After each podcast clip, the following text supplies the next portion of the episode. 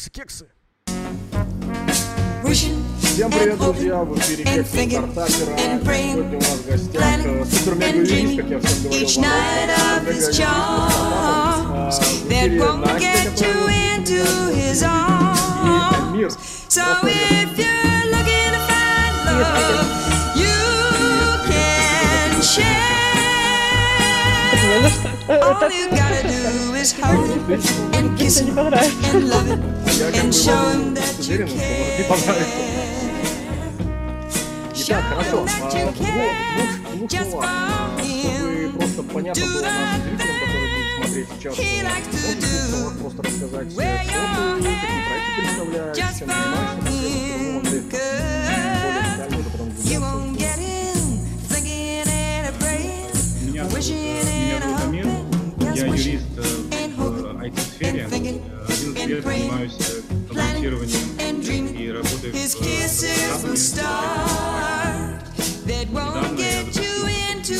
heart. и открыл собственную юридическую практику в 2019 году.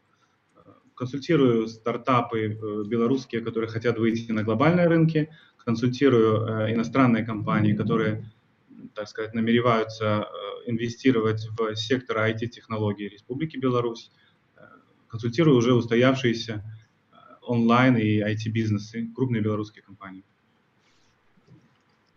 Круто. Звучит все очень серьезно. Жаль, что у нас не очень серьезное шоу. Я, я Супер. У нас э, несерьезным. Э, Нет, у юристов не получается быть несерьезными. Я уже проверяла. Даже на корпоративах юристы всегда ведут себя очень... Я не знаю, каких ты юристов встречала. Я работал как-то во время э, работы с криптой с юристкой, которая жила в Гибралтаре на лодке, и вот она была самый несерьезный человек, который я встречал в своей жизни. Так что На лодке, чтобы разные. чуть что на весла. Да, но это же очень крутая тема. Африку, Ты, да? ты работаешь юристом в Гибралтаре, и в любой момент ты можешь просто включить мотор и погнать. Супер. Так, у нас были Да, небольшие нас- просто проблемы со звуком. Все, они уже пофикшены, чтобы не было вопросов. Я понимаю, что Настя сейчас, наверное, хотела про это сказать. Давайте начнем, знаете, с чего? Хочется сказать, вообще Всего. очень коротко для начала. Стоит ли начинать делать проекты в Беларуси? Ну, Конечно, да. Я сам являюсь э, начинающим стартапером. Так. Вот, э, э, начал э, стартап э, в области доставки продуктов, и, а также стартап в э, там, мобильное приложение сейчас э, э, разрабатываем. Я, безусловно, считаю, что стоит, поскольку у нас очень много э, талантливых людей, э, очень развит э, IT-сектор, э, есть доступ к, к экспертизе, к хорошим, э, хорошего уровня разработчикам, э, относительно недорогим по сравнению с Я так хотела сказать, доступ к дешевым разработчикам. А вот это уже Но нет, неправда. есть вот, это, вот это уже Да, неправда. есть на Индия, все окей. Нет, ну все тоже очень относительно. А, Разработчики в Беларуси уже совсем не дешевые. Нормальные разработчики здесь очень сильно перекормлены уже. Ну, по крайней мере, на, на сегодняшний день я на своих стартапах этого не почувствовал. Наверное, потому что мы на, на этапе pre-seed, а, на этапе early, или early stage, так называемого. Вот. Ну, ну, если э, масштабировать бизнес, возможно, вы правы, что зарплаты подросли. Ну, по крайней мере, с точки зрения идей, молодых команд, я считаю, что здесь э, хорошая создана э, экосистема именно стартаперская. И, безусловно, если есть хорошие идеи, хорошая команда, то я бы порекомендовал пробовать начинать стартапы здесь. А что, на ваш взгляд, является стартап-экосистемой в Беларуси в целом? Вообще, что такое стартап-экосистема в Беларуси? Эм, Ну, я бы выделил, наверное, эм, парк высоких технологий, выделил бы э, образовательные учреждения, э, которые выпускают квалифицированные кадры, как БГУ ИР, э, БГУ, э, БНТУ, также акселе- акселераторы, инкубаторы, которые создаются, ну и непосредственно IT-компании, которые, которые набирают специалистов, обучают их, потом эти специалисты выходят в свободное плавание, начинают собственные стартапы, взращивают какие-то идеи, а вот, и это все создает некую такую э, стартаперскую в хорошем смысле. Но вы не сказали ни одного слова про деньги.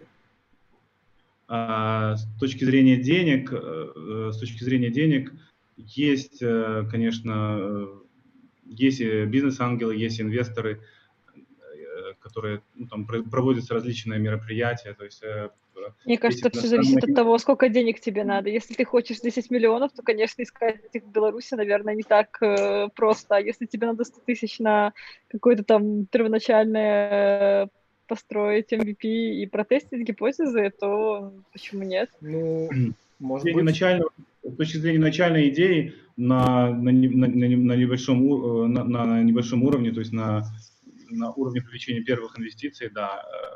По поводу доступа к капиталам, конечно, здесь нет такого доступа, возможно, как в Лондоне, э, в Силиконовой долине, в Юго-Восточной Азии. Ну, не все сразу, Москва не сразу строилась, как, говор- как говорили. Надо Ну, развивать, э, надо развивать. Построим пока Минск для начала. Хорошо, Хорошо. я понял. А вот если команда, давай, ну, представим сейчас такую ситуацию, что в нашей прекрасной э, экосистеме а, появилась команда, которая готова, а, ну, то есть они собрались, ребята, пятером, они придумали, они сказали, что они стартап, и они хотят эту команду теперь каким-то образом легализовать. То есть э, перед командой э, как мне кажется, часто становятся такие вопросы, что, ну, как правильно выбрать э, экосистему, потому что очень часто, что многие не знают э, стартапы, на мой взгляд, они спешат с выбором и с открытием юрлица и не делают это, например, под инвестора, который не инвестирует в определенные... э, ну, то есть я, если открою обычное ООО, например, в Беларуси, то вряд ли в меня кто-то будет инвестировать. Как в Беларуси стартаперу поступать в этом случае, если он решил оформлять как-то свои, свои действия, чтобы быть представленным для юридически для инвестора? Хороший вопрос. Действительно, э, Максим, вы правы, что зачастую э, люди открывают некие компании, выбирают юрисдикции, не э, разбираясь и не задавая себе вопрос, зачем это делать.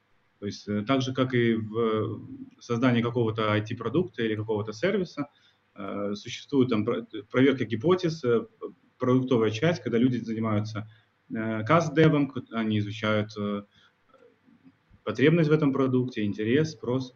То же самое с юрисдикцией, если э, провести аналогию, нужно понимать, зачем открывать ту или иную компанию в той или иной стране. Вот, чтобы потом эта компания не превратилась э, в такую дорогую игрушку, которую, как дорогая машина, которую необходимо обслуживать, платить за нее э, расходы, вот, и сложно э, потом от нее избавиться. Вот. э, Поэтому я бы в первую очередь рекомендовал стартаперам э, подумать, зачем им, зачем им нужна компания на, сегодня, ну, на, на- на момент принятия решения, в какой стране. И, безусловно, с точки зрения какого-то начального этапа бизнеса, создания фирмы в Республике Беларусь для того, чтобы нанять людей, для того, чтобы оформить права на разработку, для того, чтобы заключить контракты с договоры с подрядчиками, оформить э, э, внутреннюю документацию. Ну, это впол- вполне такое себе нормальное решение для начального этапа. Потом в зависимости уже от каких-то стратегических, э, стратегических партнеров, от рынков, которые, в которые стартап планирует выходить, от инвесторов, которые имеют определенное предпочтение к выбору той или иной юрисдикции, уже можно задумываться о структурировании каком-то э, своего бизнеса, то есть об открытии, условно говоря, если у вас есть бизнес, который требует какой-то разрешительной документации в Соединенных Штатах Америки, а ваш основной рынок это Соединенные Штаты Америки, и ваш инвестор находится в Соединенных Штатах Америки, наверное, инвесторы, даже не наверное, а точно американские инвесторы, э, они-то готовы инвестировать в белорусские команды, но вот э, правовой, пр- пр- правовая система им не совсем знакома, э, белорусская. Также они предпочитают структурировать там документы, сделки и договоренности на английском языке. Э, Вот им ближе, возможно, с точки зрения логистики. Да, давайте только тогда по порядку. То есть э, вполне нормально. э, Я просто э, слышал не один раз от ребят, что они просто боятся открыть компанию и что потом типа с ней будут делать и так далее, что на самом деле не существует никакой серьезной проблемы. Можно открыть и обычное унитарное предприятие, если вы хотите тут зарегистрировать просто взаимоотношения между людей. Потом вы спокойно можете его подать и в ПВТ, если вам нужно, например, под какого-то СНГшного юриста, правильно понимаю, по инвестиции. Конечно. Я правильно понимаю? Конечно. И вполне Конечно. спокойно можно инкорпорироваться потом и в Англии, и в Делавере в том же. Потому что, ну, действительно, никто не будет разговаривать с белорусской компанией, потому что у нас даже с условиями, с, с учетом ПВТ, как, как говорится, не работает английское право, и все переживают за то, что не смогут доказать свою право здесь. Поэтому... Ну, инвесторы чаще всего все-таки, когда дают деньги, тем более, если это американцы, то, конечно, они хотят видеть продукт для своего рынка. Давать американские деньги на развитие в СНГ – это, ну, какая-то история из области фантастики, скажем Ну, так. такое, такое тоже может, такое тоже может быть, нельзя этого, э, нельзя этого исключать. Эм, Дело в том, что сейчас, э, конечно, произошли очень позитивные изменения с принятием декрета номер 8 президента, где позволь, позволено э, стало резидентам ПВТ использовать э, английское право в сделках с, эм, с, э, с теми же инвестора, инвесторами. Разрешено было, введены были такие э, институты, как э, convertible loan, это э, кон- конвертируемый займ, опционы для сотрудников, а, элементы э, корпоративного английского права. Ну, безусловно, еще требуется какая-то практика использования э, английского права. То есть э, Да, главное, чтобы здесь все гибко было. Когда законодательство гибкое, если что-то нужно добавить, то это добавляется достаточно быстро. Ну, смотри, Амир, вот я э, стартапер, хочу пилить продукт, у меня есть идея. Как мне выбрать юрисдикцию? На что мне нужно ориентироваться в первую очередь? Э, Я бы ориентировался в первую очередь на, опять же, на, на потребности ваш, э, вашего стартапа. То есть, что ты, э, что ты делаешь, какой продукт ты делаешь, поскольку каждая, каждая бизнес-модель, каждый продукт, он по-своему уникален. Есть некие э, составляющие элементы этого продукта, некие фишки или конкурентные преимущества твоего, твоего продукта, которые отличают его от других продуктов и которые делают его, ну, на твой взгляд или на взгляд инвесторов, делают его эм, потенциально успешным. Вот. И эти, эти, эти нюансы, как говорят англи- американцы, э, дьявол в деталях. Да? То есть эти нюансы требуется э, тщательно проанализировать и понять, э, как, э, как они э, работают, как они э, встраиваются в ту или иную юрисдикцию. Также я бы порекомендовал очень, э, очень внимательно подходить к риск-менеджменту с точки зрения финанс, финансовых э, э, затрат и с точки зрения фин- финансового бизнес-плана стартапа. То есть э, открыть компанию стоит, может, недорого, но ее обеспечивать, э, платить за управление этой компанией, э, это могут быть э, ну, действительно существенные расходы для стартапа. Поэтому надо тщательно подходить с точки зрения стоимости обслуживания этой компании, ее действительно необходимости э, в данных условиях и в данный момент. И, возможно, выбрать что-то на начальном этапе, что-то проще, что-то э, А не что требующее... проще? Давайте э, про конкретику будем. То есть вот э, сейчас это просто выглядит как э, э, типа, а в детальном описании на моем сайте вы найдете подробную консультацию, э, которая стоит э, 380 евро в час. Я имею в виду, давайте, приду- давайте придумаем какой-нибудь кейс, э, то есть в котором э, было бы круто существовать вот сейчас предпринимателю. То есть вот если у меня есть какая-то... э, Я с учетом... э, Я просто валидировал идею, я хочу нанять сотрудников, чтобы оформить взаимоотношения, закрепить наши какие-то доли и э, как-то начать процесс общения или, например, там приема платежей, если я для начала ориентирован на СНГ, например, даже. То есть я, мне Ну. достаточно будет открыть какую-то обычную ООО здесь или э, я с ИП же это могу делать по факту. Вы можете открыть на начальном этапе, выбирая проще, я, я имею в виду, что вы можете открыть обычную э, белорусскую компанию для оформления взаимоотношений со своими э, работниками, для того, чтобы платить зарплаты, для того, чтобы начать э, тестировать какие-то гипотезы, делать подготовительную работу э, для выпуска продуктов прод, и дальше получать, подключить какой-то эквайринг, да, э, эм, и начать принимать платежи. Давайте, например, приведем пример простой, это онлайн-сайт по продаже, по продаже э, товаров или по, по от- Мгм. оказанию услуг. Условно говоря, есть э, сайт, есть лендинг, есть э, Facebook группа, есть Instagram группа, э, и фирма продает какие-то продукты онлайн и осуществляет доставку Мгм. этих продуктов. Я на- при первом приближении я не вижу необходимости открывать компанию в Америке или в Англии. Инкорпорация. Не, ну у нас очень, у нас же все очень любят написать, короче, SEO. Я прям и- даже знаю один такой стартап, Да? который начался с белорусского ИП и закончился доллаверской инкорпорацией. Вот. А дальше, условно говоря, вы развиваетесь, вы выходите на рынок э, России э, и, и Украины, вы зарегистрировали товарную марку, э, и нашли партнеров э, переда- для того, чтобы передать им франшизу. И они начали работать на этих рынках. Они вам оплачивают за франшизу на белорусские счета, вы решили вступить в ПВТ, и вот в один прекрасный э, момент, вырастив компанию до определенной оценки, вам, э, вам заинтерес- вашим стартапом заинтересовался инвестор из Америки, решил купить вашу платформу, купить ваш, э, э, вашу технологию для того, чтобы ее перенести в Америку и начать продавать э, похожие, скажем, продукты, но собственно, с- собственные продукты или продукты своих партнеров в Америке. И там э, речь уже идет о больших инвестициях, подключаются крупные компании, и есть предложение даже, например, э, подключить, подключиться к Амазону, чтобы продавать товар через э, подключить платежные системы в американские, э, банковский кваринг.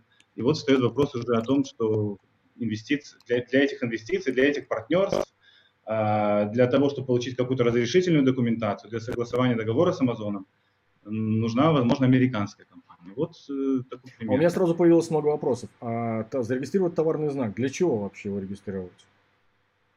Что такое Э, товарный знак? Товарный знак регистрируется э, для того, чтобы защитить, защитить э, имя и бренд э, товара или услуги, которые вы продаете. Ведь когда э, Стив Джобс и Стив Возник, они э, начали э, свой стартап, да, Apple, который сейчас огромная корпорация, они придумали для него э, название, не знаю, кто непосредственно был автором, с- э, Стив Джобс или Стив Возник, но это, в общем-то, достаточно простой, до- достаточно простой логотип и достаточно простая эмблема Мгм. яблоко. Но стоимость ее сейчас э, этой корпорации миллиарды, да, сотни миллиардов э, долларов.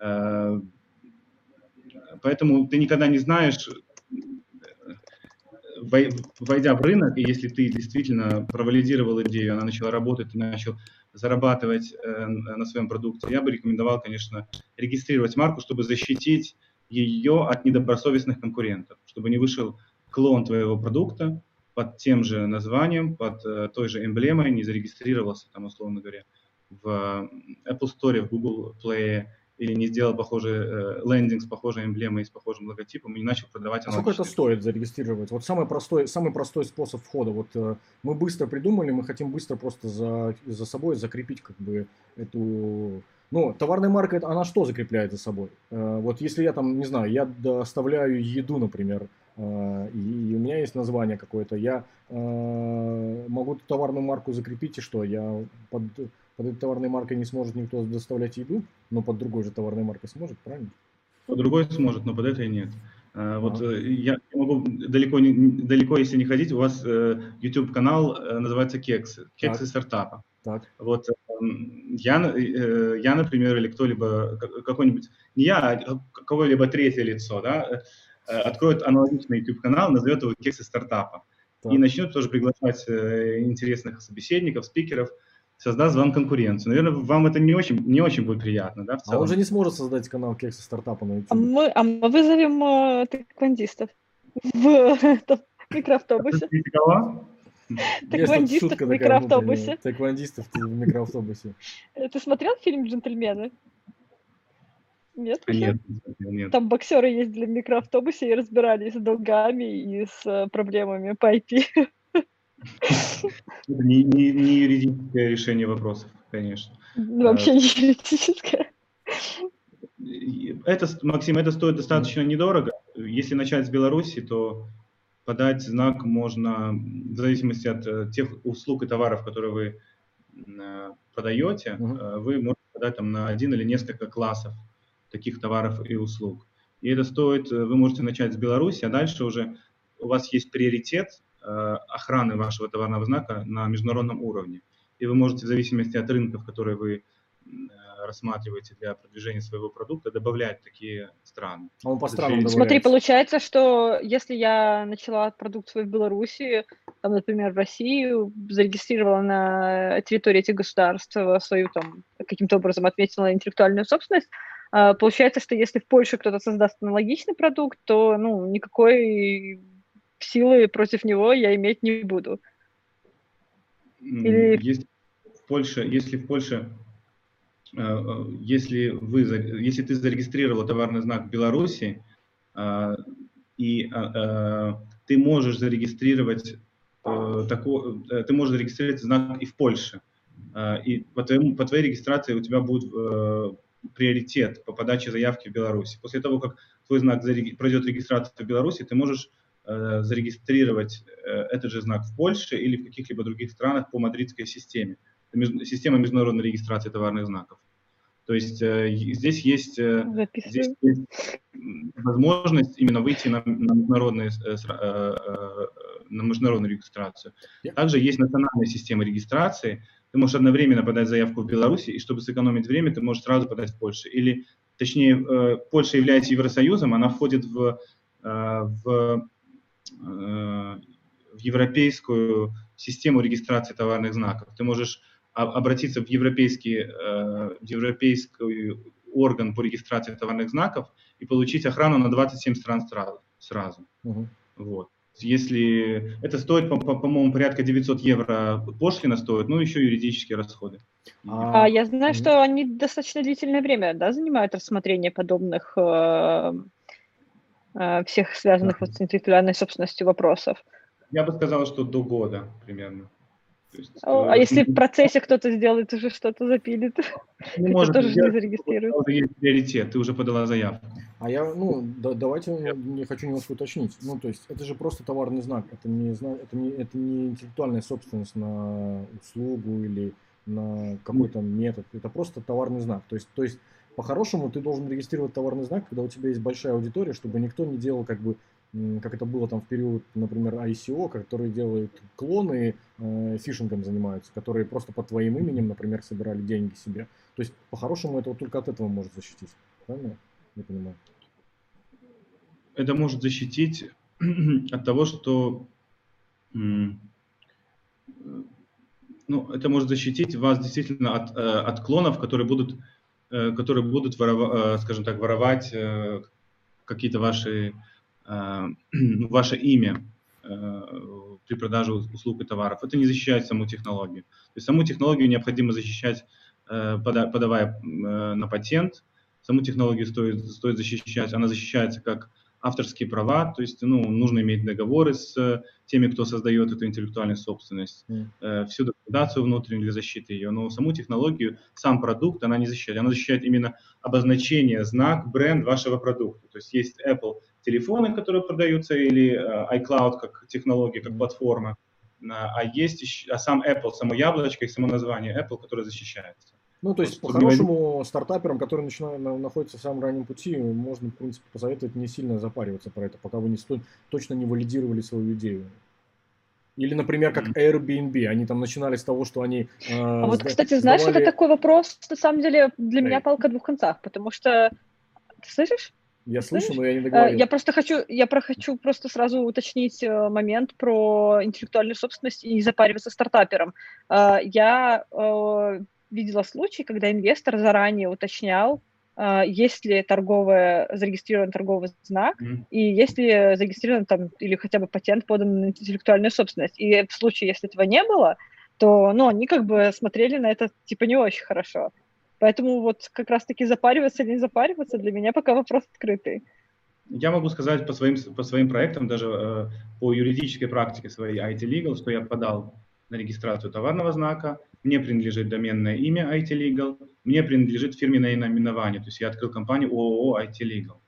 Э, сделал я это для того, чтобы, может быть, из-за профессиональной какой-то деформации, что я такой, как юрист, я подозрительный, я никому не доверяю, да, и поскольку я много на протяжении своей карьеры много чего видел, то есть различные истории, хорошие, плохие, да, а вот, и э, я э, работал по различным спорам, в том числе по интеллектуальной э, собственности. А, э, либо потому, что я просто по, по характеру там, а, ну, пер- перестраховываюсь, да, скажем так. Я, я, я люблю, когда у меня голова э, спокойная и не забита какими-то тревогами и- или волнениями, да, по поводу своего бизнеса или своего проекта. Я подал на регистрацию товарного знака еще до того, как запустил веб-сайт. Э, Я- Поскольку я знаю, что существует, с- с- э, есть практический случай, когда человек зарегистрировал доменное имя определенное, но не зарегистрировал товарный знак. А ему звонят конкуренты и говорят, что, например, позвонили конкуренты и говорят, отдай нам свой сайт. Это почему я должен вам отдавать свой сайт? А потому что мне принадлежит товарный знак на этот сайт. И я могу в суде э, подать в суд и потребовать, потребовать э, прекращения использования этого э, доменного имени, передачи его мне. Вот, то есть, такие То есть это должно быть доменное имя, ну, условно, э, я регистрирую э, товарный знак, э, меня зовут Зайцева, и если сделают такой же веб-сайт, там www меня зовут Зайцева.by, я могу подать на, э, ну, на то, что на- не могу тут юридическим языком изъясняться. Твое имя как товарный знак, э, то да, поскольку ты э, достаточно известный в IT-сообществе человек, э, может, быть, стоит попробовать. Я знаю, что Кэти Перри зарегистрировала свое имя как товарный знак, и многие Ну, другие в принципе, одно и то же. Зайцева и Перри, они где-то рядом.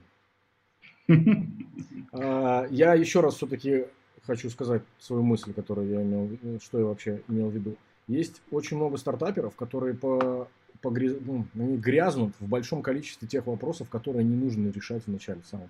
Я говорю, что если мы говорим про самую начальную стадию, о том, что, например, э, со всеми подряд подписывают NDA, больше уделяют, например, разработке логотипа, чем э, тестированию своей идеи, э, делают красивые дизайны. Они... Я сам проходил так, через такую штуку, я не один раз сталкивался с тем, что мы уделяли время очень много на абсолютно ненужную ерунду. Я имею в виду, что пока вы не протестировали, не провалидировали идею, вы можете хоть какой угодно товарный знак закреплять. Просто если у вас есть валидированная идея, есть команда, которая хорошо это делает, есть хороший прототип, то вы можете это название изменить. Я еще вот э, хотел сказать, что есть пример там э, э, Airbnb, самый звучащий, да, которые по факту э, сдавали в аренду надувные матрасы, а сейчас они сдают, сделали площадку огромную, где в мире сдают люди друг другу квартиры. И они просто сделали пиво. Но по факту они там заранее закрепили это название. Никто у них не угнал, хотя мог. Вот хорошая была бы идея. На них просто никто не обращал внимания. Поэтому я вот просто думаю, что это очень классная тема, когда, ну, то есть такая высокоуровневый уже вопрос, когда, наверное, вы собираетесь и к инвестору э, за каким-то серьезным раундом, э, но просто, на- я просто э, буквально сегодня общался с несколькими ребятами, которые э, попросили меня помочь им немного, и они просили NDA, и я так давно этого не слышал, и я просто офигел. Ну, то есть, типа, ну, come on, NDA, потому что ребята боятся. Они- Ну, знаешь, есть люди, которые как раз-таки NDA дают перед тем, даже как с идеей со стар- своего стартапа ознакомиться. Так да, именно так и было, с идеей стартапа. Э, Ты сейчас про какой-то конкретный случай говоришь? Подожди, я хочу уточнить. Э, Бывали в практике. А, может быть, это один ваш общий знакомый так делал? А, не, не знаю, как- какой. Наверное. У нас очень много, кстати, с Амиром общих знакомых. да, Кэ- Кэти да. Перри, во-первых. С да? того, что мы с Амиром были коллеги, для тех, кто не Да. знал. Работали вместе, да. Максим, я в чем-то соглашусь с тобой, с вами. э, В чем-то вообще, это было бы очень Да, в чем-то соглашусь, в чем-то нет. Все, опять же, зависит от э, того, какая у тебя идея, какой у тебя продукт. Если ты делаешь очередную, там, скажем, службу доставки или очередной онлайн-магазин по продаже каких-то там здорового питания или, э, или, э, там Копипаст идея, ну копипаст идея. систему, да, то Мгм. наверное, нет смысла там сильно так э, запариваться по поводу э, вот, охраны э, интеллектуальной собственности и коммерческой тайны. Если же ты действительно делаешь что-то э, там прорывное, если ты что-то изобрел такое, чего э, до этого не было, ну, и, и это считаешь не только ты, а там еще и другие люди, да? Не э, только ты, твоя может мама, еще кто-то. может быть, действительно стоит э, запариваться по этому поводу. И- я, в принципе, я считаю, что какие-то меры предосторожности всегда нужно э, соблюдать. И это не только ю- э, лежит в юридической плоскости, но это какой-то комплекс ор- э, организационно-правовых, технологических мер по защите твоей идеи, твоего стартапа. Кому ты открываешь информацию, у кого есть доступ к Google документам, Ко- Кому ты вообще, в принципе, рассказываешь про это?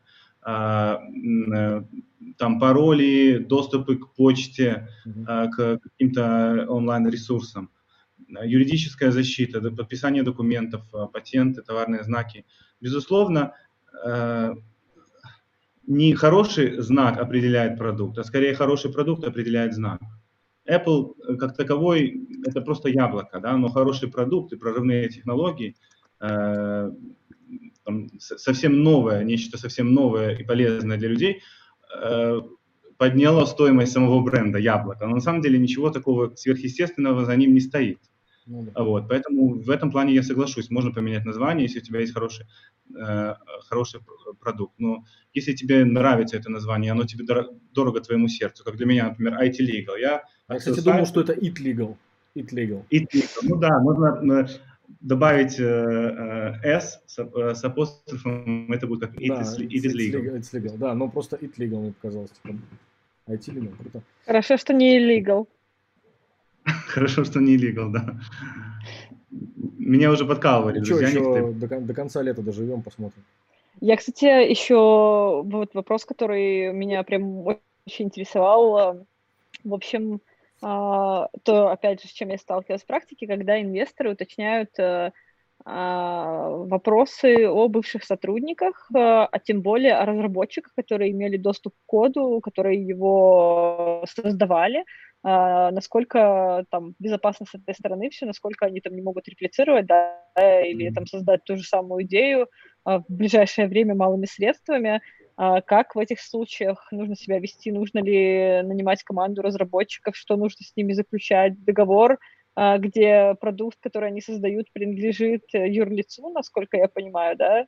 Э, Как это сделать? И можно ли это сделать, например, вот стартапу, да, который на самой начальной стадии находится, а, и, может быть, он еще даже нигде не инкорпорирован, но а может ли это быть какая-то письменная просто договоренность, типа как memorandum, memorandum of understanding, там какой-нибудь скопипащенный, э, загугленный документ, будет ли он вообще иметь юридическую силу в этом случае? Э, Безусловно, необходима э, письменная фиксация того, что было сделано разработчиками. И это не обязательно должно быть юр- юридическое лицо или какая-то компания.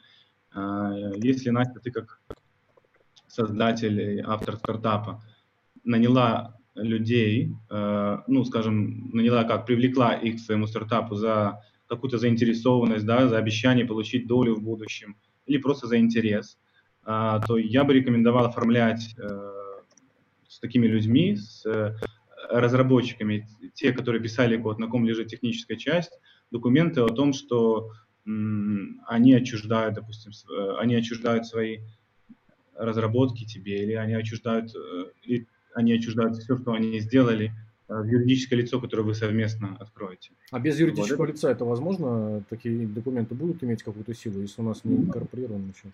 А мы Это сделаем.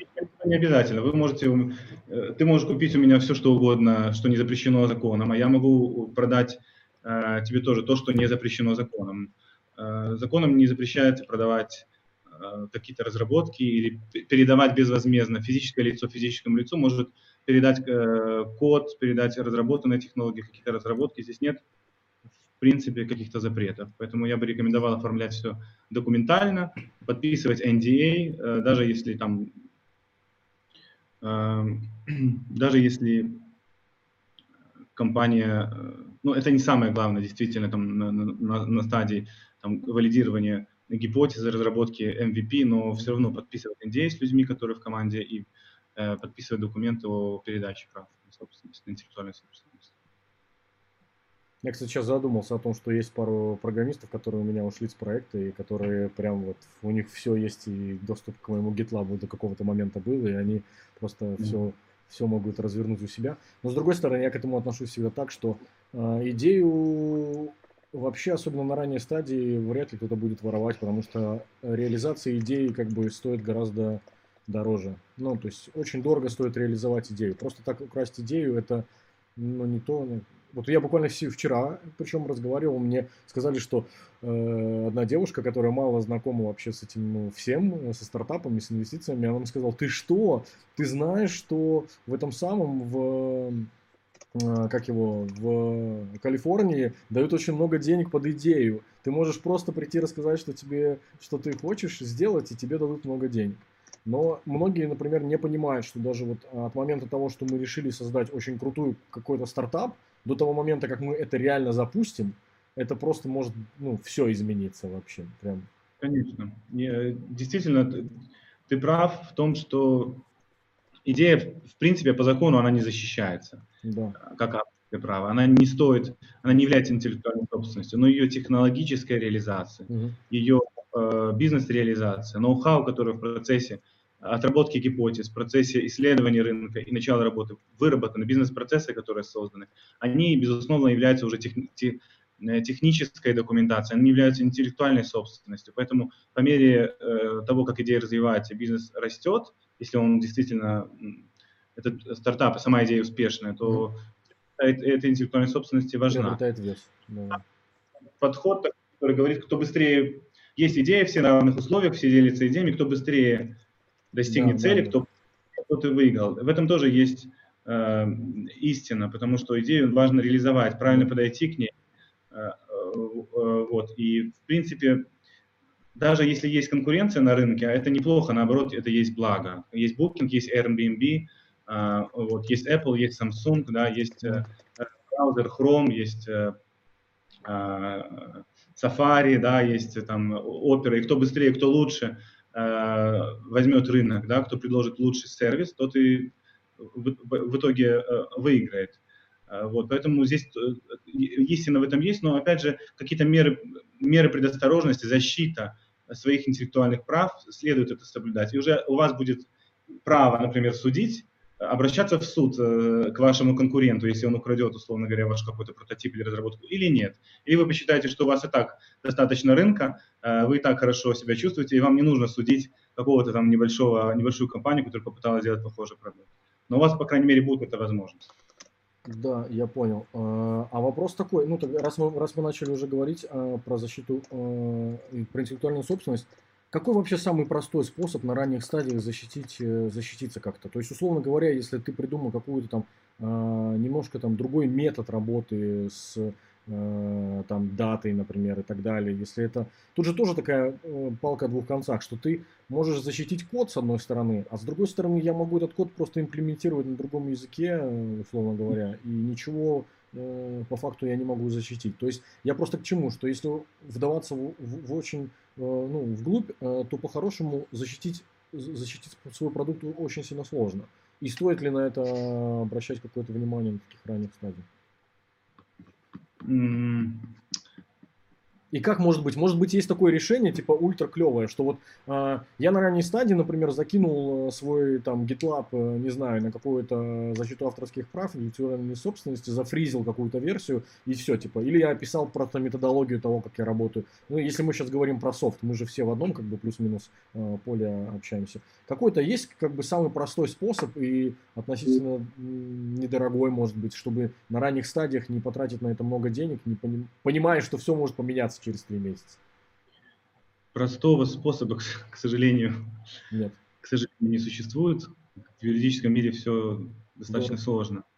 И, ну, И дорого, дорого. дорого. И дорого. Это все относительно, в зависимости от э, финансовых возможностей стартапа, их инвестиций на, на стадии финансирования, на какой стадии финансирования находится. Мгм. А, Здесь нет единого какого-то решения, как пилюлю, которую можно выпить и Мгм. решить проблему. Но есть комплекс мер, который, который можно э, и нужно э, принимать э, в зависимости от того, насколько цена этой идеи, насколько, ее, насколько она уникальна, насколько люди э, верят в нее, что она действительно уникальна, есть ли конкуренты на рынке, то есть конкурентный анализ очень важен. Э. И с точки зрения защиты есть патент, который можно подать для защиты не только э, кода, но и методологии, способа и алгоритма Мгм. осуществления определенных операций. Ведь софт, по сути дела, так или иначе, это определенный код, который, э, который, э, э, который направлен на выполнение определенных команд и последовательности действий Имплементация методологии, да-да-да. имитация методологии. Поэтому вот я бы рекомендовал рассматривать подачу, если США является основным рынком Мгм. или одним из основных рынков, я бы рекомендовал стартапам рассмотреть подачу так называемого Provisional Patent Application, предварительного патента в Америке, который описывает э, методологии, способы и э, описывает, как эти методологии, способы имплементированы в, с, точки зрения технологий, как технология эти способы э, непосредственно, скажем так, запускает. Да? Но в моей практике были э, случаи, когда я видел, э, я консультировал клиента, который подписывал договор с создателем игры, карточной игры. То есть это была, это была некая, некая разновидность э, азартной карточ- карточной игры. Э, Человек модифицировал известную игру и, и описал весь процесс и подал заявку в Англии и в Америке, получил патенты. То есть это его игра. Прикольно. Он может запретить другим продавать такие игры, он может запретить казино, он может прийти в любое казино и сказать, что вы, ребята, используете игру, которая принадлежит мне, платите мне взнос, либо прекращайте играть в эту игру. Это прикольно очень, да. Да, поэтому э, я бы рассматривал с точки зрения патента, с точки зрения кода. Ты прав, что код можно писать другим языком или переписать по-другому немножко, и он будет все равно фиксировать те или иные команды, ту или иную последовательность, да, э, алгоритма. То есть Поэтому- зафризим, как бы мы чисто технически методологию, которую мы используем, которую считаем э, уникальным и используем, мы можем это все оформить товарным знаком, под которым мы это делаем, и методологию закрепить по препатенту, если это в США, правильно? Но, опять же, методология должна быть уникальна, вы должны обосновать, что она уникальна. Да. А это значит изучить нужно, это значит надо потратить время тоже на это, и юристам в том Да, числе. можно потратить время, сделать патентный поиск, э, увидеть подобные похожие заявки э, и написать э, так, как твой продукт выглядит, но чтобы он не был ну, одинаковый с другими заявками. Да, я Вот. А Есть какой-то свободный доступ э, этих э, заявок, чтобы Конечно, Google- можно было Google- самому погуглить, через, да, через просто? Google вообще, по-моему, у Google есть какой-то Ну. фреймворк. э, Что это сейчас было? Сильно стебешься, думаю. Да, погугли. Let me google Не, я тебе просто серьезно сейчас говорю, что в Гугле есть специ... у Гугла есть специальный А, фреймворк расширение? для, для работы с патентами. Ну, я, я просто не раз это видел. У них есть специальное типа как решение свое. Э, У них же там э, и индор очень много проектов, и один из них это как фреймворк по работе с информацией из разных патентов. Это очень прикольная штука, что ты по ключевым словам можешь найти. Ну, то есть ты там занимаешься определенными технологиями, и твой стартап в определенных технологиях. Ты можешь по ключевым словам найти патенты, которые были поданы уже, э, ну, типа зарегистрированы, и посмотреть вообще, в каком ты поле соревнуешься, именно если патент на, рассматривать. Прикольно. Да, Я, кстати, это- слышала в отрывках своего плохого интернета, что вы про GitHub говорили, и вспомнила, что я недавно прочитала, что в связи с событиями в Америке они э, Master Chain, типа, ну, э, ветку эту, которая главная в проекте, переименовали из Master в Main, потому что Master имеет очень Да, нерелевантную да ссылку ладно, к... ну, ну, у меня уже, у меня уже нет слов. короче. Вот такая вот фигня. А я сегодня спорил, короче, мне сегодня сказали, по- помнишь нашу, нашу предыдущую гостью? Это, помнишь нашу предыдущую гостью? Конечно, Ольгу. О- Ольга, да. И э, Ольга опубликовала, что, э, типа, вы заметили, что сегодня э, LinkedIn стал черный? А я спросил, а афроамериканский может быть или черный? Потому что это тоже большие проблемы. Ну, такое. От- Отвлечение, отвлечение на секундочку. Действительно, если говорить про патенты, есть э, база USPTO, US Patent and Trademark Authority, и там, э, Так. оф- оф- и там есть э, база товарных знаков, база патентов, и можно э, по различным, по различным ключевым словам, по номерам, по датам, по именам э, владельцев патентов и авторов патентов найти э, знаки. Ну, конечно, э, я бы рекомендовал, ну, то есть нанимать э, специалистов для того, чтобы проверить, э, оценить, написать заявку, подготовить и по- подать ее. То есть, ну, это, это, не, это не огромные э, затраты. Я вот для, своих, для своего одного из стартапов уже два патента подал в, в- Мгм. в американском органе. Слушай, а вот Давайте- в какой как момент, а в напомним, какой давайте на момент секундочку. наступает? На- Давайте на Я секундочку как просто раз напомним, что тоже. я просто напомню, что Да. есть, э, я закину ссылочку, и мы добавим потом в описании, что э, э, что Амир, э, у него есть компания IT Legal Buy, и там можно найти абсолютно любые вот эти услуги, которые он поможет вам.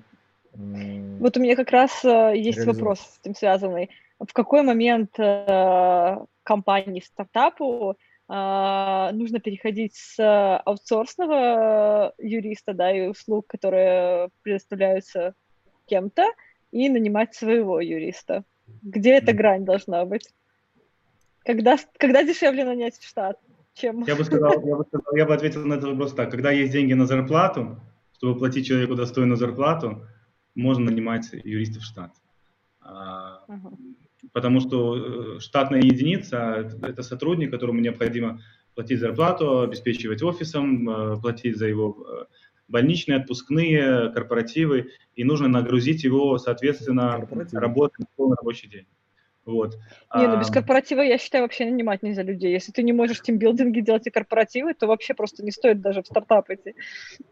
Блин, а я вот Да. А я вот приверженец того, что вообще все на аутсорсе должно быть. И вот я очень всегда, так давно уже так работаю. И общаться с людьми только тасками. И тогда очень прикольно. Потому что из опыта у меня показывается, что очень сильно сложно сотрудника нагрузить на 100% на работе. И, ну, типа, ты как бы непонятно, почему его используешь. То есть, опять же, там, Мгм. А, ну, я, я просто думаю, что вряд ли, если...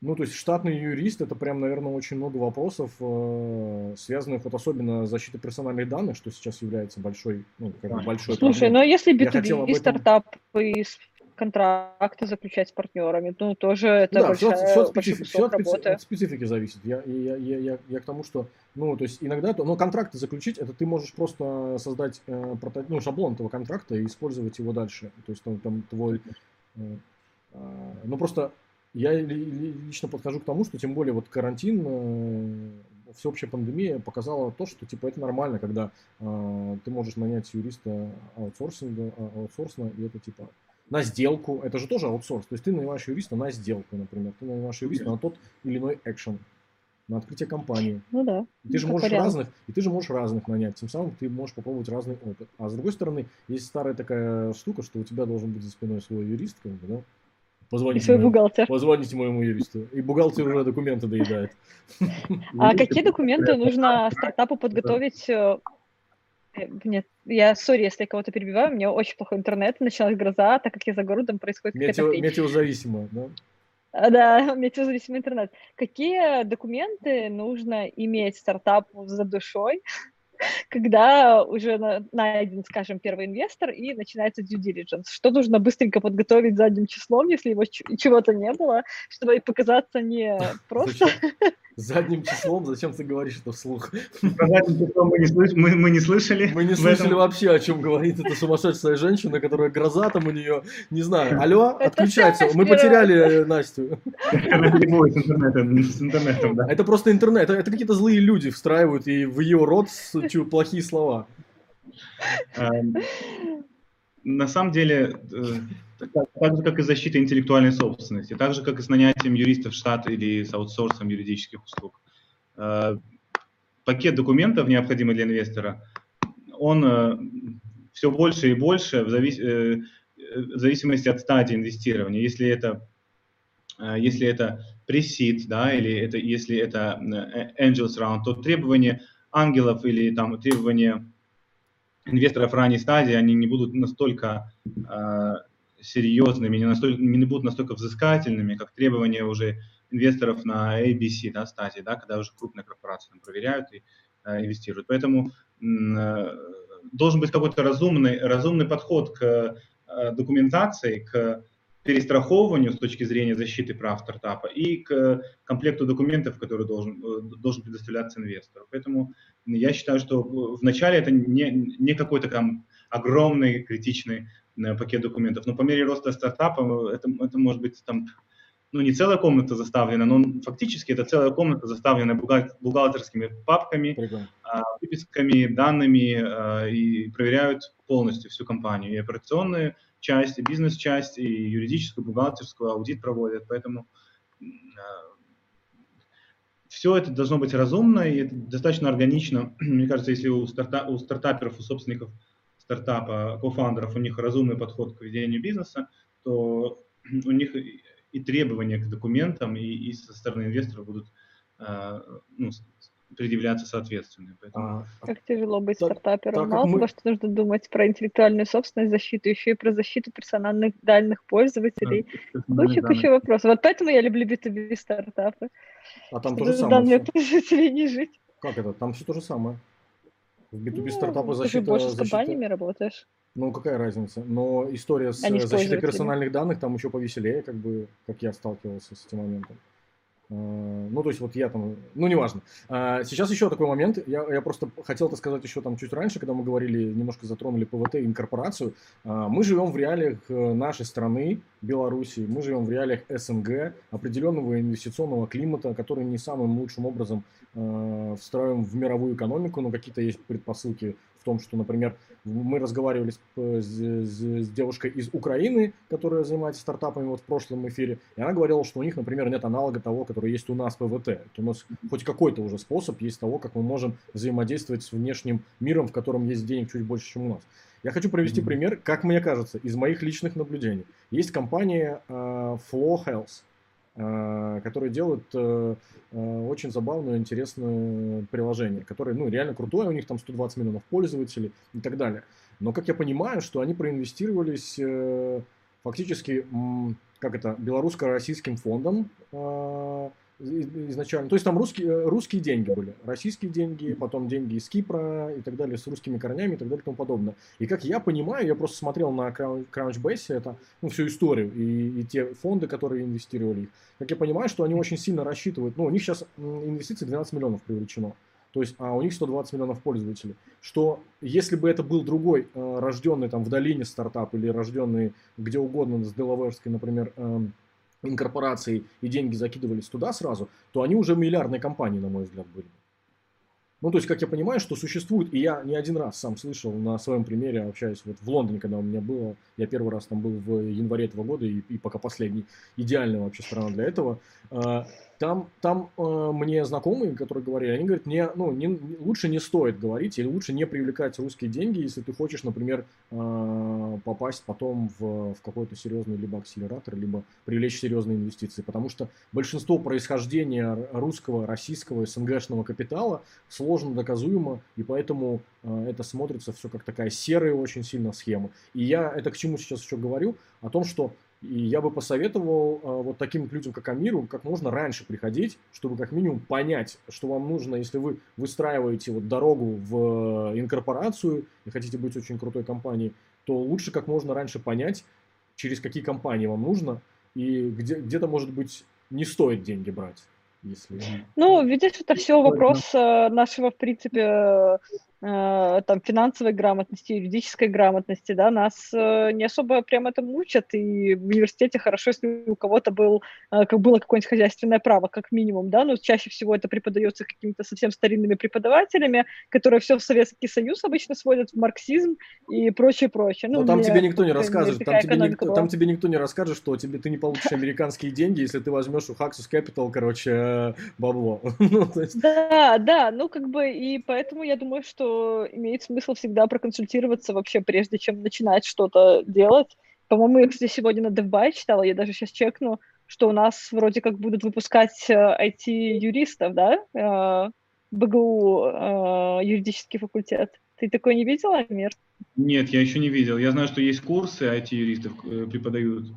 А, А, Нет, я прям вот читала, что я бы очень хотел услышать, э, Амир, твое мнение по поводу вот этой моей информации, по поводу того, какие капиталы. И, э, это, это прям очень важно. Прям очень много людей, ну, прям, э, есть, с этим есть проблемы, ну, серьезно. Дело в том, что я, честно говоря, структуры, структуры владения компанией Flow я, я не знаю, поэтому мне сложно прокомментировать, было ли действительно, а, было ли, действительно как-то э, размер инвестиций, полученных ими, связан каким-то либо образом с э, ф- инвестфондами из России. Я, мне сложно это прокомментировать, я, наверное, не могу здесь ничего э, ответить, но э, э, то, что есть определенные проблемы с э, российским капиталом по отношению к американскому э, рынку и, и в обратную сторону американскому капиталу по отношению к российскому, мне известно, поскольку существует, э, как, как нам известно, пакет санкций, принятых э, американским конгрессом да, в 2017 году, который потом до- дополнялся. Э, вот, и, скажем так, американский бизнес и европейский бизнес не, э, не приветствует и не очень расположен к после определенных там политических вот этих санкций к э, инвестициям э, к, со стороны российских там российских э, олигархов или российских или лиц, связанных с э, российским государством, с российскими государственными компаниями. Это, это есть, это факт. Насчет Беларуси здесь э, ну, такого, такого нету. Мне не приходилось на практике сталкиваться, чтобы из-за белорусских э, э, из-за родины стартапа в Беларуси там не открывали банковские счета или, или говорили о том, что инвестиции, э, инвестиции в, в этот стартап там не выдадут или выдадут в меньшем размере. Мгм. Но то, что есть определенные там стереотипы о странах, есть определенные у инвесторов, у, э, э, у людей, которые выросли в англосаксонской да, среде, в англосаксонских э, правовой системе, есть определенные там насчет Восточной Европы определенные стереотипы, определенные там мнения, суждения. Консерны. Действительно сложнее, я согласен, что сложнее, начав белору- на белорусском рынке какой-то продукт, сложнее его масштабировать. Э, Если бы ты начал его э, в Америке или в Англии, возможно, он бы вырос больше, да, и денег ты быстрее бы привлек. И базу пользователей... Ну, потому что объем рынка совсем другой, объем денег на рынке, Объем потребителей, конечно, это все. Да, как говорил Юрий. Гурский, э, создатель, по-моему, вот один из Да-да-да. э, создателей Фло, что э, рыбу лучше, крупную рыбу треб- лучше ловить в море, да, чем в небольшом озере или в болоте, потому что там ты можешь действительно поймать большую рыбу. Э, Вот. Поэтому, конечно, выходить надо на эти рынки. Но с точки зрения инвестиций, да, по российскому капиталу вопросы есть, по белорусскому я не сталкивался на практике. Вот, чтобы есть. Я к тому, что просто мне интересны такие кейсы, э, вот как Flow, потому что, ну, типа, я считаю, что это очень успешный проект, в котором 120 миллионов, по-моему, пользователей, я точно не помню, по-моему, около этого. И к тому, что у них эвалюация до сих пор 188 миллионов. Ну, на мой взгляд, это прям очень мало. Потому что... ну, Они дважды поднимали деньги по одной и той же эвалюации, по-моему. Да, да, память да. Но я вот скинул, я скинул сейчас в чатик э, ссылку на инвесторов всех, э, которые у них там есть. Просто можно будет потом посмотреть, кому интересно. Я к тому, что просто как это, ну там же брат, э, брат Ну, слушай, нам же. Синюшин Константин говорил на позапрошлом выпуске, что, конечно, есть эта проблема, потому что и валюация другая, и деньги другие дают, просто потому что жизнь и разработка стартапов на СНГ Да. стоит э, дешевле, чем э, там жизнь фаундера в Сан-Франциско и на- наем э, рабочей силы там. Именно из этого складывается как бы валюация в том числе, из, из состава команды, из Я количества немножко не членов. об этом говорил. А, э, Суть, суть, э, речь была в том, что а, очень важны и первые инвестиции твои, очень важно выбирать инвесторов твоих первых, и первая инкорпорация, которая у тебя будет, где бы она находилась. Ну, то есть нужно очень четко спрогнозировать. Просто многие как бы, ну, смотри, деньги предлагают часто, и многим как бы ребятам, и многие просто готовы их брать и, ну, типа, не особо понимая, что они могут дальше в истории выстроить. И потом я вот слышал такие истории, что возникают вопросы, а пацаны хотят туда, а туда их не берут, а потому что вот уже тут они, все. А потом Да. начинается позиционирование. Ой, мне дал частный ангел а, не на стартап, а чисто под мою ответственность, и не за проценты, а вообще просто по доброте душевной дядя помог, троюродный дедушка. Ну, Вот friends, это- family and fools. Friends, family, fools, да. Максим, Настя, с другой стороны, э, с другой стороны, мы ведь здесь э, живем, да, то есть люди, которые разрабатывают э, этот продукт, они Пока здесь да. находят. А, И, и если ты начинаешь стартап и делаешь, формируешь команду, ты не можешь э, телепортироваться в нужную или правильную, или более респектабельную юрисдикцию, поскольку тебе зарплаты платить людям надо здесь, э, ты живешь здесь, налоги платишь здесь, и там компании в ПВТ вступают тоже в Беларуси, которым предоставлены, ну, скажем, большой спектр льгот и преференций, за счет чего Но, они экономят. но- но схема же какая? Ты же можешь, э, например, открыть э, head-офис э, в той же самой, не знаю, Эстонии, где просто очень открыться удаленно, Мгм. а держать здесь разработку. Ну, учредить здесь, как бы, например, какую-то компанию, либо по договору, а в- по договору делать разработку. Я к тому, что, ну, вот это тоже очень важно, и вот такие вещи ребята даже не рассматривают, что, ну, типа, что это вообще возможно, и это реально, и это, ну, типа, легально, it legal, Да. все дела. да. Ну, то есть.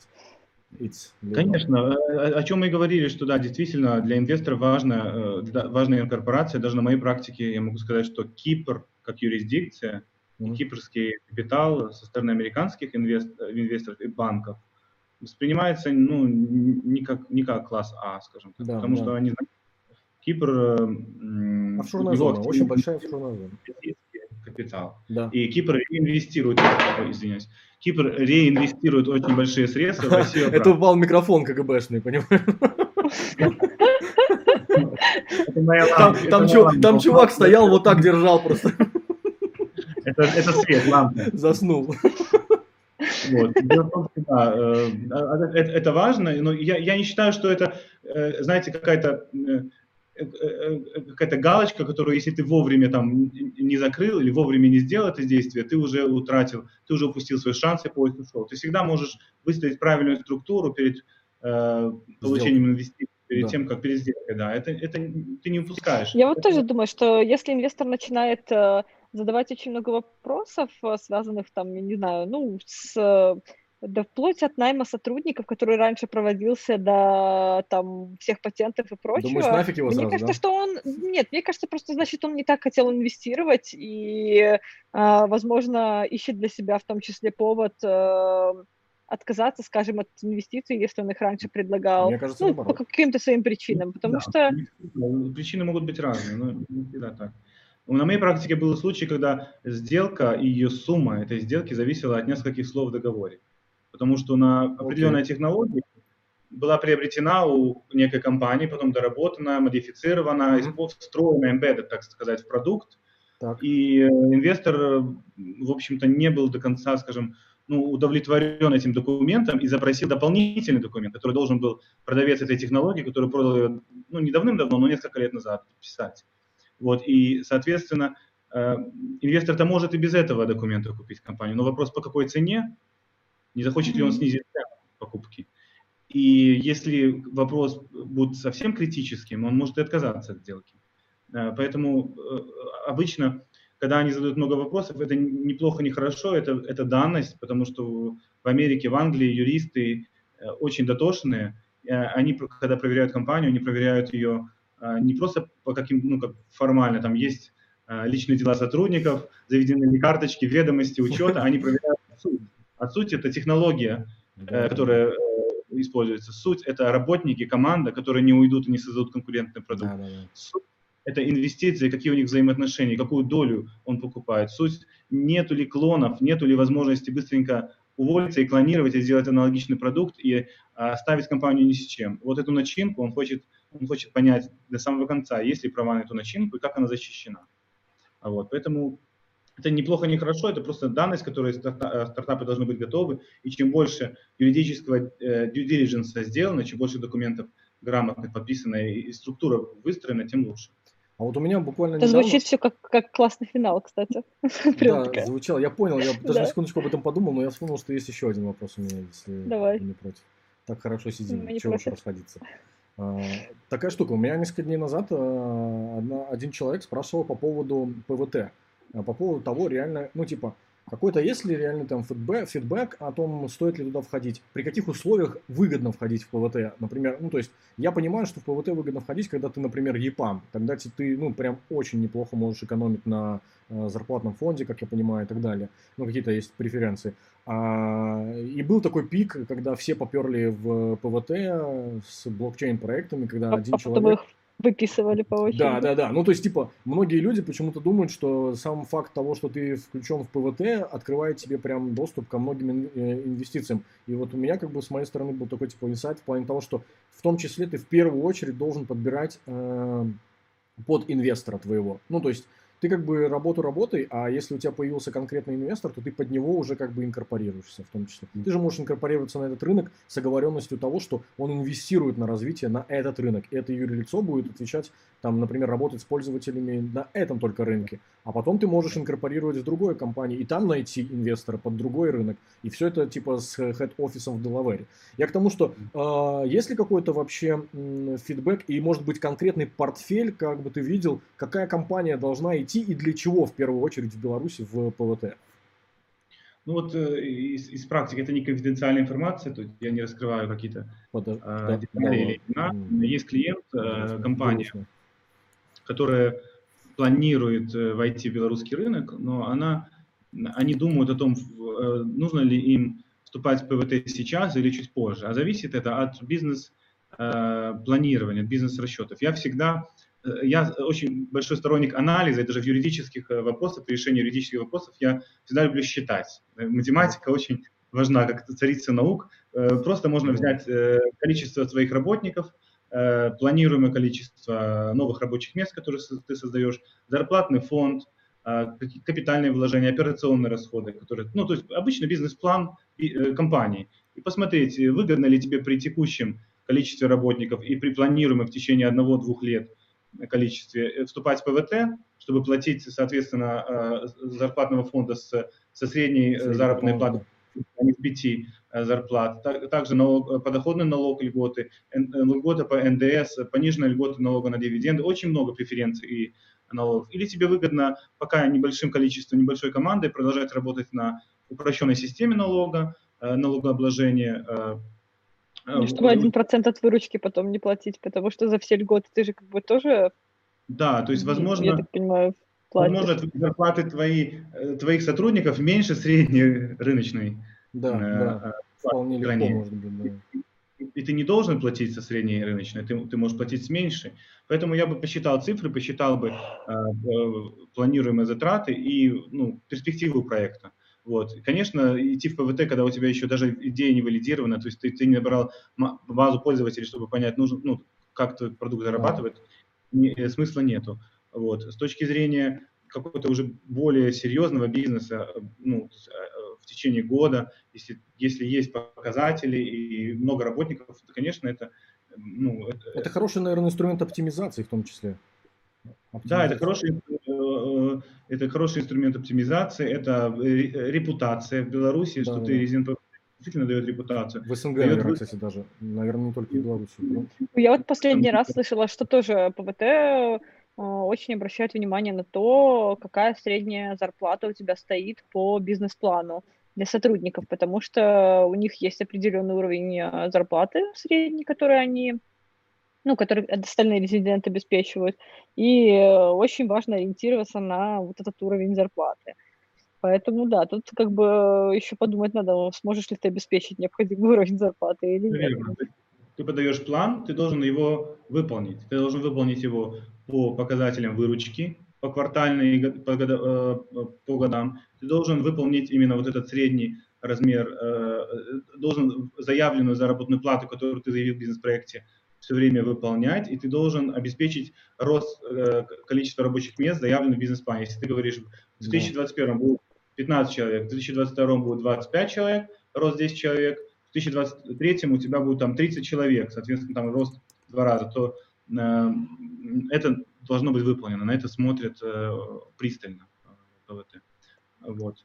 Э, С точки зрения иностранных инвесторов, то да, действительно, э, расходы, я знаю, какие налоги, мы знаем, какие налоги за границей, да, в Англии они там могут достигать там, 50% в зависимости от дохода, в- там на Кипре там, до 30%, то есть прогрессивная шкала налога, э, до 30% в зависимости от зарплат. И при зарплатах, э, при зарплатах там разработчику 5-7 тысяч в месяц, там 5-6 тысяч в месяц для синеров разработчиков, может действительно есть э, какие-то выгоды. Э, Во-первых, э, платить э, здесь меньше налогов, во-вторых, есть, есть действительно много талантливых людей, которых э, иностранные компании готовы здесь нанять, готовы здесь найти. Люди не, э, не хотят переезжать, и перее- перевести их будет дороже да. стоить. Ну да, Э, релокация, юридические все виды на жительство, пока ты раздашь грин-карты, если надо, это, конечно... Я знаю тоже, что э, для компании вроде в Америке перевести одного сотрудника и сделать ему вид на жительство, там, или грин-карту, или еще что-то, стоит там порядка 40-50 тысяч долларов на одного сотрудника, поэтому, да. Я знаю пример из повезёшь. когда, когда ребят перевозили, а вот он работал в Япаме в Беларуси, потом его перевезли в США, не помню в какой город, и он, он через полгода попросился обратно, потому что он с его зарплатой там как бы прям очень был грустный, потому что совсем другие деньги. Амир, я вот что хотел еще спросить. А ты же консультируешь стартапы, правильно? Вот в любом, вот то все, что мы обсуждаем, ты можешь таким же образом э, проконсультировать любой стартап при обращении. Конечно. Это же за деньги, я правильно понимаю, консультация происходит? Я к чему, Ну, я к чему, я к чему сейчас говорю? Может быть, мы можем сделать э, для наших ребят, которые к нам обратятся, я не знаю просто механизм твой. То есть делаешь ли ты какие-то первые там бесплатные консультации, либо мы можем сделать какую-то Промокод. скидочку как бы ребят, которые придут от кексов стартаперов, которые просто реально, ну, то есть вот просто помочь им въехать за, за, там, не знаю, за полчаса в очень простые вопросы. Я с удовольствием э, готов дать э, всем вашим подписчикам, стартапам э, первую бесплатную консультацию. Максим, ты себе просил? Не, не себе. один эфир, в- один эфир в неделю по консультированиям консультированию по вопросам, которые люди задают. То есть э, свободный микрофон, так называемый. О, да, вообще перед- это было бы классно, в рамках нашего проекта можно было бы запустить, то есть в раз в неделю мы могли бы реально собирать, ну даже можно реже, раз в неделю, то даже чаще, просто мы могли бы Мне собирать кажется, раз в две недели, ну, можно ребят, ребят как бы с, с кучей их вопросов, и они просто могли бы с тобой вот просто час общаться, то есть по-хорошему Конечно, ты бы да. час. А Мы у нас сейчас нет вопросов в чатике, Максим, посмотри, будет тогда пожалуйста. модератор э, Максим и Настя, чтобы вы модерировали там вопросы, то есть задавали, адресовали мне вопросы, которые люди напишут онлайн, или мы дадим людям возможность. Это очень вот- хорошая идея, на самом деле. Я... А или, кстати, можно просить присылать всех, э, например, нам на e-mail вопросы, а ты потом в записи записываешь ответы. Так тоже можно сделать, в принципе. Мгм. Если, если со стримами у нас проблемы, и вечером все летом куда-то хотят Ты уехать сейчас и про себя конкретно говоришь, вот видишь, в этом-то и вопрос. Э, А по поводу э, один шаг назад, Максим, я вот Да. Такую мысль, э, такая мысль у меня появилась. Интересно было бы проанализировать резидентов ПВТ на предмет эм, при- э, Жизненного родины, цикла, жизненного цикла их там, например. Вот это родины, их происхождения. А, То есть много ли иностранных инвесторов пришли в Беларусь, инвестировали в, э, в ПВТ? Или все же это вот как Фло, как другие компании крупные, ПАМ, Тихар, Тихарт и, там, и Тран- и Transition, которые выросли из Беларуси, но потом они масштабировались и пошли вовне. Вот это было бы интересно. а они, кстати, есть Ну, открытые кстати, да, источники? есть же, есть, есть. Есть же э, на Дубае периодически пишут, когда американские компании открывают офисы в Беларуси там. Мгм. Ну, я помню, что несколько а, компаний пришли как раз-таки из э, США к нам. И изначально являлись юрлицом зарубежным. Но я хорошая думаю, что в меньше. показывает меньше. привлекательность, привлекательность э, парка. Когда не только э, ну, э, истинные белорусы исконные да, э, э, развивают, а когда американцы, ну, скажем так, не этнически, но территориальные, да, скажем, американцы, англичане, там, израильтяне, немцы. Я думаю, что нам нужно просто будет кого-то пригласить из ПВТ и пообщаться по этому Да, поводу, есть же, кстати, числе, плейтика израильская.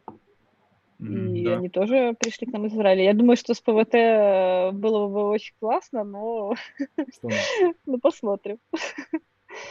Попробуйте, почему нет, да.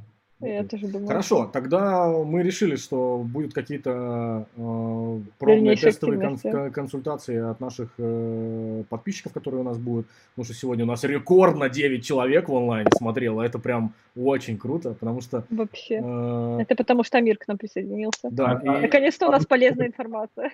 А обычно сколько смотрят? Э, обычно тысячи полторы-две где-то так вот. тысячи полторы. Ну, вы, вы же потом записи, э, Да.